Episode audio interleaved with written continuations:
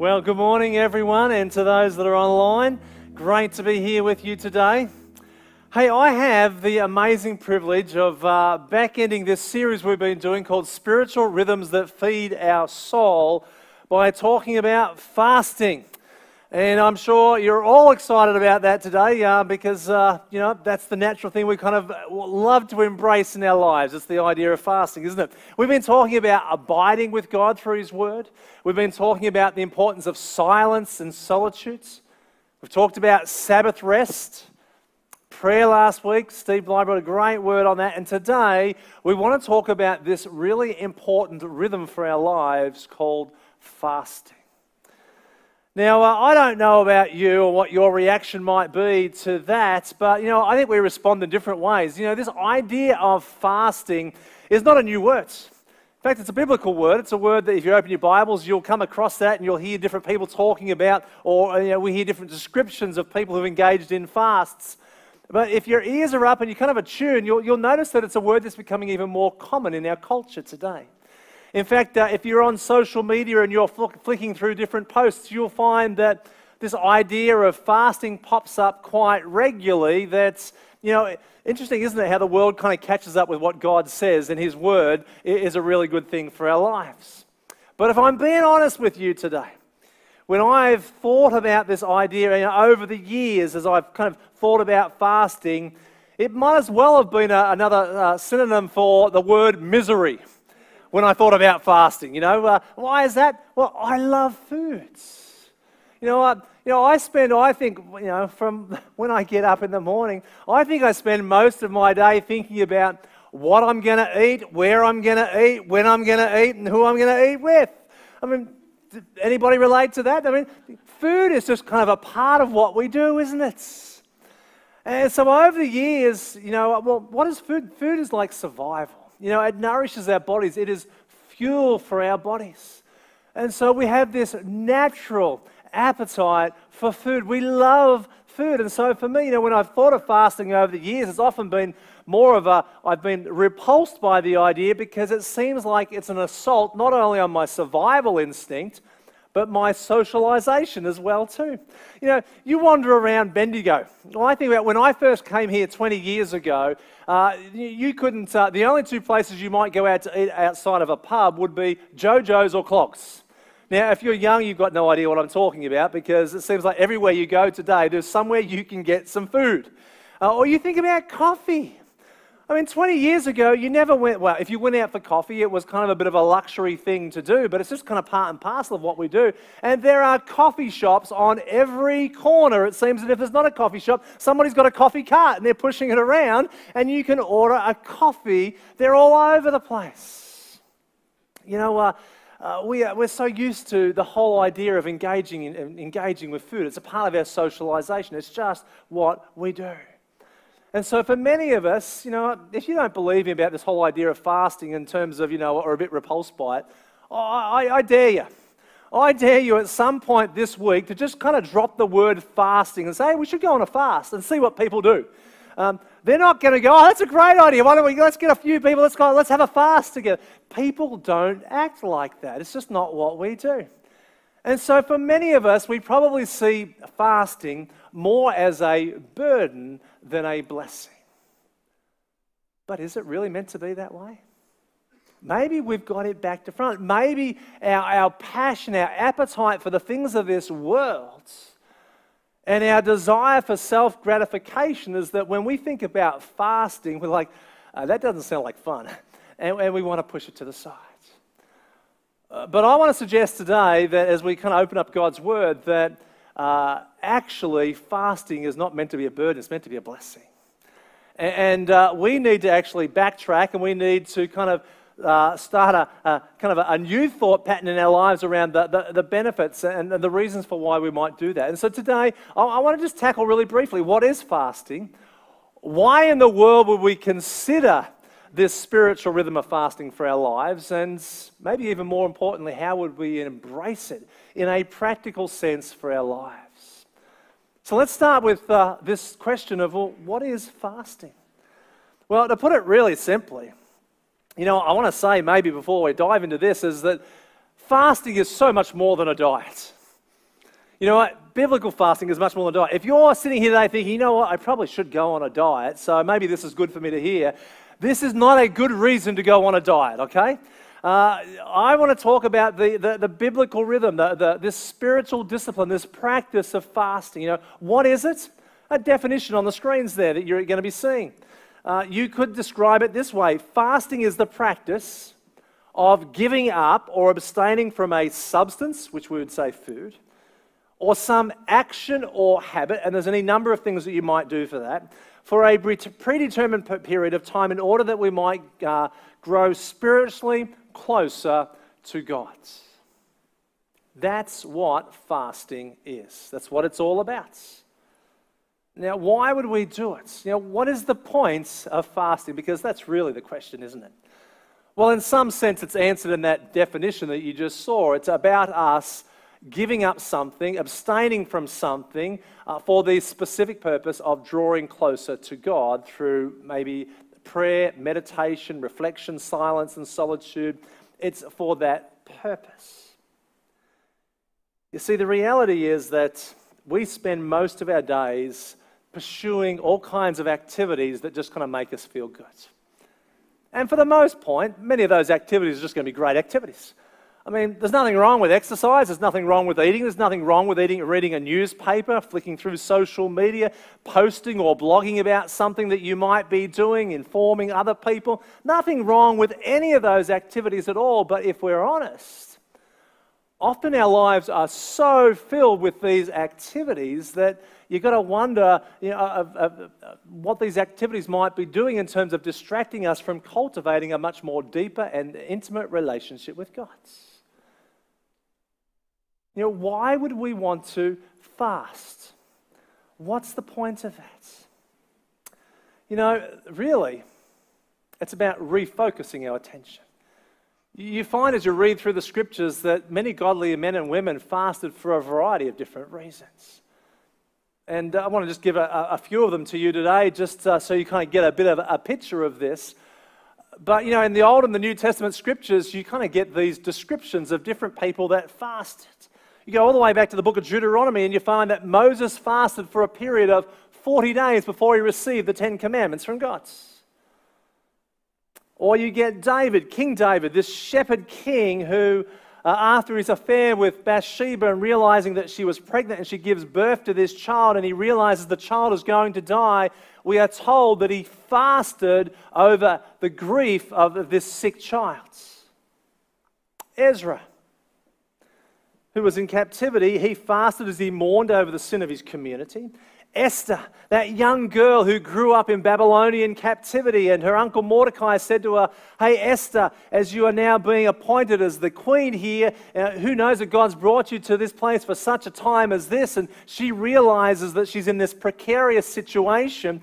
We are told in Esther chapter 4 that she fasted for the safety of her own people. And then we can't forget Daniel. You know, last year we did this great series through the book of Daniel, and you get to Daniel chapter 10, and he has this vision that disturbs him. He's not quite sure what to do with it, and, and we are told that for a period of 21 days, he fasted as he sought discernment and clarity from God over everything that he had seen. That's in the Old Testament. You wander into the New Testament, and uh, particularly in the life of the early church, you get specific example, one after another, of, of the community, the people of God, as they gather together, waiting on God. They're, often they're fasting in that environment. In Acts chapter 9, we're introduced to a man by the name of Saul, a Pharisee who was on the, the road to Damascus to uh, arrest uh, some of the followers of the way. Uh, he was opposed to the things of Jesus, but he meets Jesus, has an encounter with the risen Christ, and we are told that um, uh, he finds himself now in this place, on this journey. He, he goes into a period of fasting. In Acts chapter 13, before the early church sends out Barnabas and Paul on their very first missionary journey, what are they doing? They are fasting before they send them off to what they're going to do. And then just a chapter later in Acts chapter 14, as, as Barnabas and Paul are circulating or circling back through some of the churches, we find the churches right there beginning to pray and fast before they commission some new leaders into their ministry roles.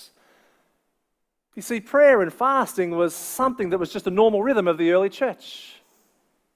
The people of God would wait on the, the presence of God, for the power of God, for the work of God in their lives, and fasting was obviously, oh, oh sorry, it wasn't obviously, it was often a part of all of that. But perhaps the, the greatest example of why we might fast is seen in the, in the life and the teaching of Jesus. We know that he spent the very first 40 days of his earthly ministry uh, before he proceeded to do anything else. He's out in the wilderness and he is, what is he doing? He is praying and fasting. He's out there with his father. And then as he returns from that, he begins to gather these 12 men around him. And then we find him uh, delivering this great message. We know it as the Sermon on the Mount. This huge crowd of people starts with the Beatitudes. But then as Jesus works his way through that, he makes this statement about fasting. It's going to be on the screens for us to watch or to, to read.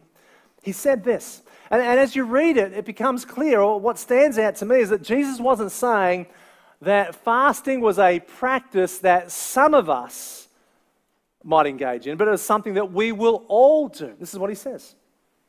And when you fast, don't make it obvious as the hypocrites do, for they try to look miserable and disheveled so people will admire them for their, uh, for their, for their fasting. I tell you the truth, said Jesus. That is the only reward that they will ever get. But when you fast, comb your hair and wash your face. Then no one will notice that you are fasting except the Father who knows what you do in private, and your Father who sees everything will reward you. Now, it's very clear in the, in the teaching of Jesus. If, if you're looking in the context, after speaking about giving and, and then praying, he moves into fasting and he says it's not just something that a few people might do, but and, and when you fast. I mean, Jesus is not just thinking, speaking about something that happened in the past. He's speaking about something that is going to be uh, a, practice, a discipline, a, a rhythm that everyone is going to do into the future. So it raises the question is, is that why we fast? Are, are we just fasting in obedience to the teaching of Jesus' words?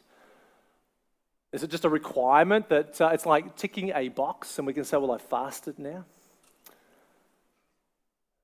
Well, there is no doubt that part of demonstrating our love for Christ is by being obedient to his teaching. I think there's something much deeper in this that we kind of tend to gloss over, that I think shows to us that fasting is probably less of a requirement and it's more of a reward. That's the why. Now, before you want to write me off as a kind of a wealth and uh, uh, you know uh, a health and wealth heretic, let's go back to this passage for just a moment because Jesus says something very significant in there that I think we often overmiss. He talks about the fact that we will fast, but then he talks about this reward. This is what he says. And when you fast, don't make it obvious as the hypocrites do, for they try to look miserable and disheveled so people will admire them for their fasting. I tell you the truth, that is the only reward that they will ever get. But when you fast, comb your hair and wash your face, then no one will notice that you are fasting except your Father who knows what you do in private. And your Father who sees everything will reward you. You know, uh, just to maybe to paraphrase the teaching of Jesus there,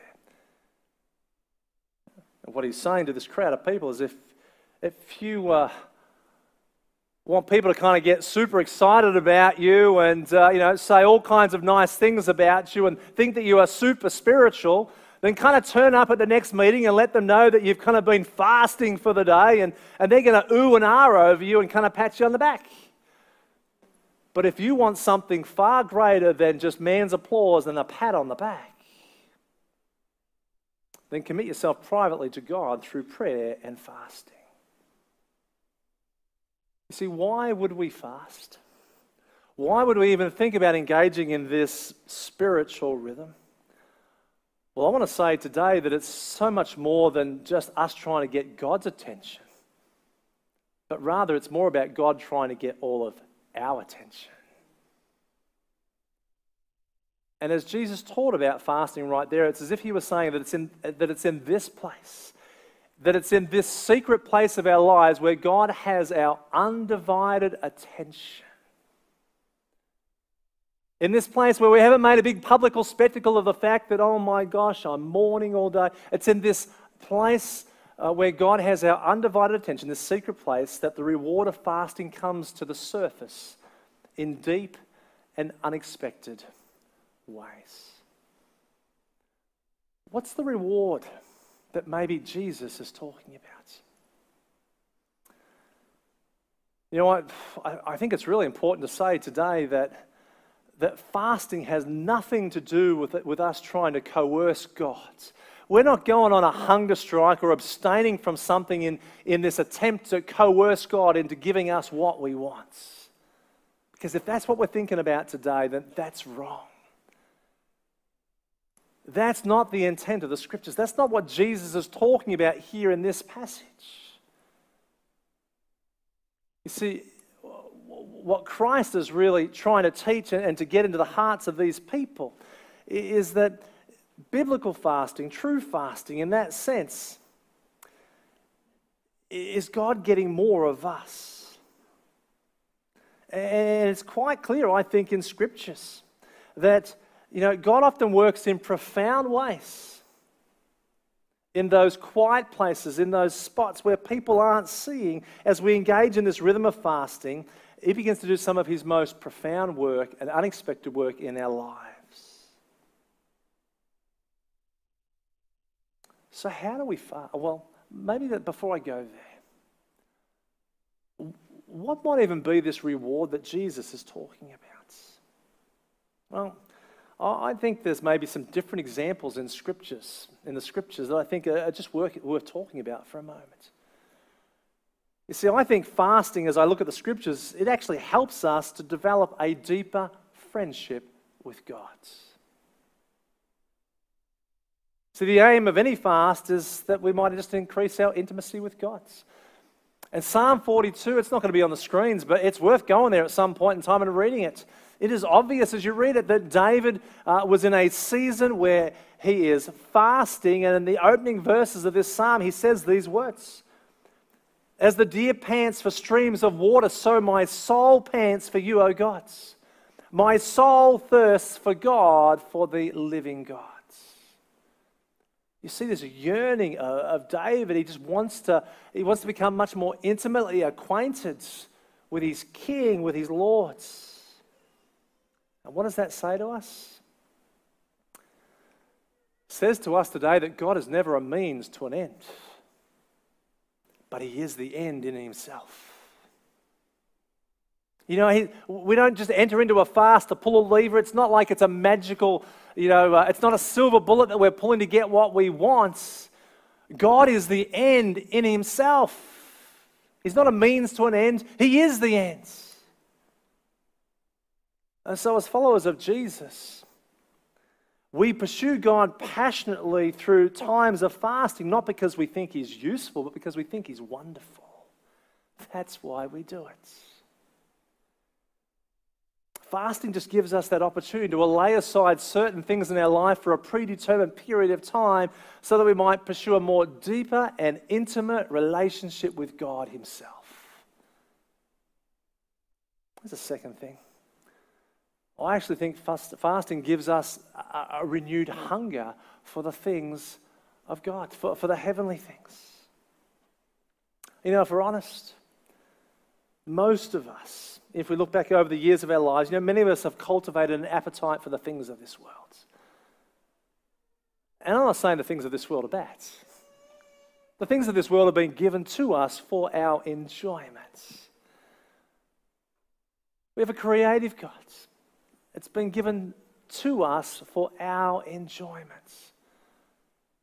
But often our appetite for the things of this world has been cultivated in such a way that that's what we long for, that's what we hunger after. And it's only in this place of maybe laying down some of these appetites. Our appetites to shop, to consume, to buy, to eat, to be entertained Sometimes it's only in that place of laying down some of those appetites that God begins to, to, uh, to renew uh, uh, an appetite, a heavenly appetite in our lives for the things of Himself. You know, it's in that place where maybe we've given up on this appetite for hunger for a period of time, or we're, we're fasting, we're giving up on food and we're hungry. You know, it's in that place that the Spirit of God begins to remind us that man does not live on bread alone, but he sustains, he lives on every word that comes from the mouth of God. And we begin to suddenly realize what truly nourishes our souls. You know, there's a reason we keep putting food into our body all the time because our tank gets empty. You can have a great roast lunch today, and within about two or three hours, you're going into the cupboard because you're looking for something else again as well. See, that lunch doesn't truly satisfy. But God and God alone does, and His Word does. And we find that in that space that God begins to renew our appetite for heavenly things. I think there's another reason, and this is not exhaustive in any sense, but I think that as we fast, it enables us to hear more specifically from God. And there's no doubt about in the book of Daniel, you know, as he waited on God over a period of 21 days for some clarity, some discernment over this vision that God had given to him that was so troubling. That as he waited, God began to speak and clarity came. And I think the same thing is true in our lives as well too that when we give up, we, we let something go and we push back into that space around God, it's in those moments that we begin to hear the still small voice of God speaking into our lives. That's why we fast. That's why we would engage in this uh, spiritual rhythm, this practice for our lives. It is meant to be a blessing and not meant to be a burden. So, how do we do it? How does one practice this spiritual rhythm? Can I say um, there are there are so many good books. You know, you've only got to Google this on the internet, and you'll find all kinds of advice. You know, what I find incredibly interesting is that the Bible often describes how people fasted or gives us a reason for why they fasted, but it is not prescriptive at all as to how we should fast. That is really interesting. And so, as we begin to think about, well, how do we engage in this practice? There's nothing prescriptive that I can give to you from God's word, but what I can do is I can give you some different thoughts or some things to consider. I can give a description of some things for you to begin to kind of think through in your own life. And so I want to give you just three steps today. Three steps that you might think about when it comes to engaging in the practice, in the rhythm of fasting in your life. And the first step is simply this you've got to get ready. Now, how do you get ready for a fast? Well, I think you've got to start by thinking through why in the world am I wanting to step into this fast? I'm not just doing it because Dave says I should do it.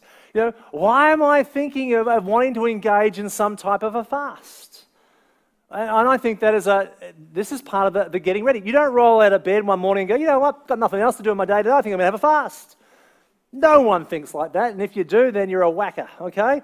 Um, you, you actually, you want to bring some intentionality into this. And so you think about, you, you get ready for this. All kinds of reasons why you might want to fast. We, I've just kind of listed a whole bunch of them that you see in the scriptures in terms of some of the reasons why people fasted. You know, for you, maybe it's uh, you find yourself at a crossroad in your journey in life as a follower of Jesus, and, and you're not quite sure which way uh, God wants you to move next. And so, what you might do is you're, looking for some spiritual discernments. Or maybe you're at a place that there is, it's, a, it's a season where you realize that you have not been walking how uh, how the Spirit of God wants you to walk. And, and so there is this opportunity for fresh renewal in your life, and, and you want to lean into that moment. Maybe it's around uh, someone that you love who has not yet decided to follow Jesus. Maybe it's a child, or maybe it's a loved one in your family, and, and, and you are just moved with a sense of urgency in this season that you want to pray for that particular person. It might be a ministry that you're a part of. It may be for the church that you are, you are praying for as well too. But there is a reason why you are wanting to move into this season. You're wanting to embrace this rhythm. And then, what kind of a fast might you then think of actually engaging in as you get yourself ready?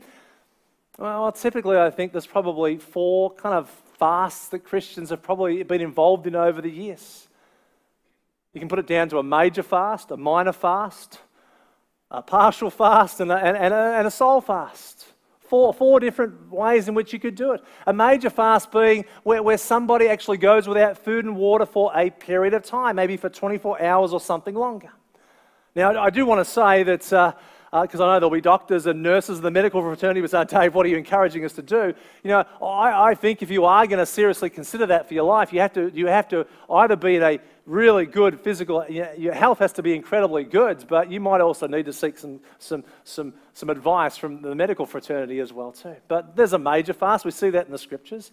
There, is a minor fast where you choose to give up on food between a designated period of time. So you might still drink, but, but during sunup and sundown, you, you might go without food and you then begin to eat a light meal after sundown. But during that period of time, you are choosing to engage a little bit more deeper with God. A third thing uh, being a, uh, a partial fast. We see that in the scriptures. We see in Daniel, Daniel chapter 1. Remember, these men have been carried off into Babylonian captivity, and they realize that four of them, Daniel, Shadrach, Meshach, and Abednego, are, pretty, uh, incredibly gifted. They get brought into the king's, um, uh, into his presence, uh, and uh, they are, they're brought into this leadership opportunity. And what's Daniel say? He says, Look, look we actually don't want all this kind of rich food. Uh, would you just give us vegetables and water? And then you determine uh, whether this is appropriate for us after a period of time. So it might be in your life, maybe it is a partial fast where you give up something, or last but not least, it's a soul fast. And that typically is centered around the fact that you, this is not about food, this is something else you're giving up. It's a habit, it's a hobby, it, maybe it's your passion to, to go and shop, to buy shoes. Maybe it's reading the newspaper, it's going to sporting events, it's watching TV, watching movies, binging a new series that's just going to come out on Netflix. You know, any number of things that you say, you know what, I really want to do that, but I'm going to let it go for a period of time because I'm feeling the urgency to do this. You see, you're getting yourself ready. What's the second step? You've got to set yourself up for the journey you're about to go on you get ready, and you get set. Now, why do I say that? See, no one should roll out of bed on a Monday morning saying, you know what, I think I'm going to fast, or I'm going to go and I'm going to do this for the next three days without giving it some serious consideration. And it's about setting yourself up to succeed for the journey. You know, I love it. And when we'll have people over, you know what, there will be some effort and time that goes into preparing for the guests that are coming over. You know, we might spend two or three hours preparing for a wonderful meal. There will be there will be food that has to be thought about and then shopped for. It's the preparation that goes into all of that. Then it's the sitting down and enjoying the meal together. And there's all the cleanup that goes with that as well too. I want to say today that entering into the journey of, of embracing uh, a spiritual rhythm of fasting is a little bit like when we eat food. You know, it, it takes time. We need to prepare ourselves physically and spiritually and emotionally so that we succeed in that sense. We set ourselves up to succeed. We get ready, we get set. What would be the next one? We go. We go. We go for it. We start it and we stick with it. And you know what? If you fail in the midst of doing it, cut yourself some slack and be okay with that and be gracious to yourself. You know, I found once that uh, I was in the middle of uh, just a partial fast throughout the course of a day, and uh, I just wandered home. In the course of wandering home, I walked straight into the kitchen, straight into the pantry, into the box of biscuits, and I'm starting to eat something before I suddenly realized, oh, hang on a second, I wasn't going to do that today. Now, in that moment, you can beat up on yourself, but I would say you don't want to beat up on yourself. This is meant to, you're meant to be gracious with yourself. You just kind of acknowledge that and you push back into that same space. See, we know what a fast is, and we know what the benefits of a fast are. You know, you know why would we fast? And we know how to fast. You know, as we draw all of this to an end and we think about these spiritual rhythms that feed our souls, what does it mean for us today? Well, I want to suggest to us today that as we think about this, if fasting if this rhythm of fasting was so important to godly men and women throughout the scriptures and it was incredibly important to the Son of God, then surely it ought to be important in our lives as well too. You know, uh, we, we, we can push into the abiding rhythm and we're happy maybe for the silence and the solitude. I want to say today that, that fasting isn't any more or any less important than what abiding, what prayer, what silence and solitude, or, or what a Sabbath day rest is in our lives. It's just as important. And if that is the case, as we think about that, are you hungry? Are you hungry for, for more of God's? You know, what are you hungry for in your life? We don't want to be hungry for, for more things of this world. But we want to be hungry for, for, for the things of God. And for that to happen, we've got to be willing and prepared to make the sacrifice. See, desire alone is never going to get us to the place of embracing something on its own. You know, we can go out of this place today and go, you know what, that was really good. You know what, I should. I should at some point, I should think about uh, uh, setting aside something in my life, whether it's a practice or a habit, whether it's food, and, and I should do this. And that's where it simply sits. I'm willing to, uh, to say that probably every one of us in this room has a desire to be well, to be physically healthy. We've all got that. But there's a difference between desire and actually making that become a reality. You see, for the person who desires that and wants that to become a reality, then they will watch what they eat. They will exercise regularly. They'll make sure they get enough sleep. They will, uh, you know, where maybe there's some health issues, they'll attend to those as well too in their lives. It doesn't just stop at desire. They work towards seeing that become a reality in their life. And I want to suggest to us today that the same is true when it comes to the spiritual rhythm of fasting. We can desire it, but if we don't do something about it, if we, don't, if we aren't prepared to, to make the sacrifice to move in that direction, then it just kind of sits as a nice, you know, a nice thought over here that we never kind of get any traction with. And we kind of read those stories of people that, uh, you know, uh, practice this rhythm in their lives, that they, they uh, experience God moving in their ways in profound ways. And we think, oh, gee, I really wish that was the case in my life. Can I, can I tell you the difference between this person and this person? They were willing to pay the price, they were willing to make the sacrifice. You see, we've got a part to play in all of that. You know, Jesus said those words that I mentioned back five weeks ago, and they've kind of come up throughout these rhythms. He, said to this group of people, He said, Come to me, all who are weary and you carry heavy burdens, and I will give you rest. Take my yoke upon you. Learn from me, for I am humble and I'm gentle at heart, and you will find rest for your souls. You see, the difference between those who hear those words and those who experience the rest that Jesus promises is the fact that they've moved from desire and they've made the, the sacrifice to move into that place and they're living in the reality of what God's giving to their lives. See, it's that word come. Jesus says, Come to me, all who are weary and carry heavy burdens, and I will give you rest for your souls. Jesus promises to do his parts. We just have to do our part. And it starts with sacrifice. You know, I wonder what that might look like for you this week or in this coming month. You know, as we've thought about abiding and silence and solitude and Sabbath rest and prayer, what's it going to look like? And maybe this is so foreign to you here in this room or online today, and, and, and you've never pushed into this. And maybe for you, it's, thinking about it, it, it's, getting, it's getting ready, it's getting set, and, and thinking through all of that and saying, you know what, I, I think I'm going to give up a meal.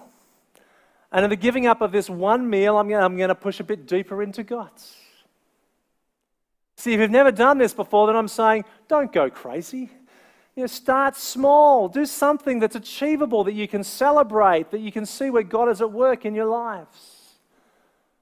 Or maybe for others of us, it's saying, you know what, it's not food, but there is something else that I need to give up for a predetermined period. Can you imagine saying, you know what, I'm done. I'm done with social media for the next week or two weeks or even a month, and I am not going to flick through my phone and look at different postings. I'm out of that space, and in place of that, this is what I'm going to do. I'm going to be seeking after God around this particular thing in my life. I'm going to be leaning into it over this season. This is not about putting God to the test. It's not about trying to coerce Him into doing things for ourselves. But step into this place. And we will have stories all over this room and people watching online as they begin to share about what God begins to do in, in those deeper places of their lives as we make Him our priority. Would you do that? Let's not just make this series, Spiritual Rhythms That Feed Our Souls, something that has tickled our ears, but let's take it seriously. You know, it's the people of God pushing into the presence of God, for the power of God, for the work of God that He wants to do in and through our lives. It comes as we go there. And, church, I want to encourage us that, you know, as people that are following Jesus, wherever we might be on our journey and our walk, whether we are new to the faith, whether we've been on it for a long time, you know what? We have a responsibility to go there. We can't just sit in that place of desire, we have to make the sacrifice. And as we do, Spirit of God starts turning up in our lives, starts turning up in the midst of this place, and begins to move lives being changed, marriages being turned around, people coming to faith, families, marriage, all kinds of things God begins to do because we're prepared to go to that place. Spiritual rhythms that feed our souls, and fasting is just one of them. Would you join me as I pray?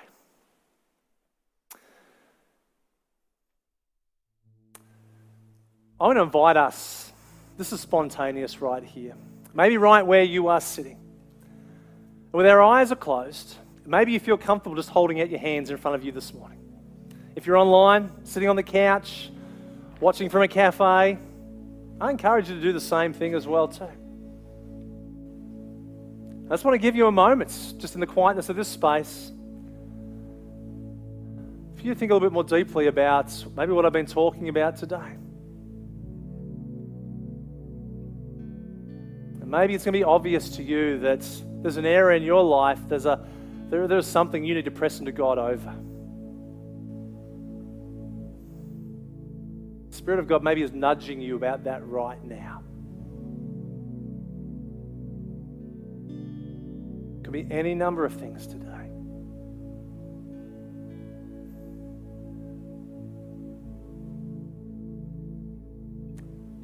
You're determining in your own spirit right now that your response today is I'm going to give up something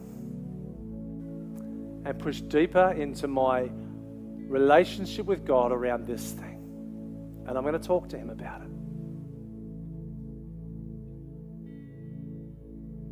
What is it in your life today?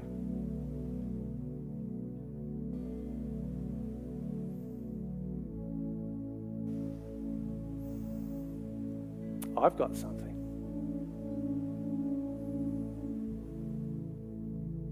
I've got something that I'm going to be intentional about.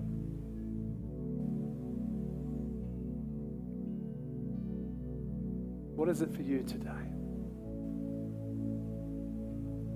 Father, right across this room this morning and uh, those that might be engaging online, Lord, I know that your Spirit is at work.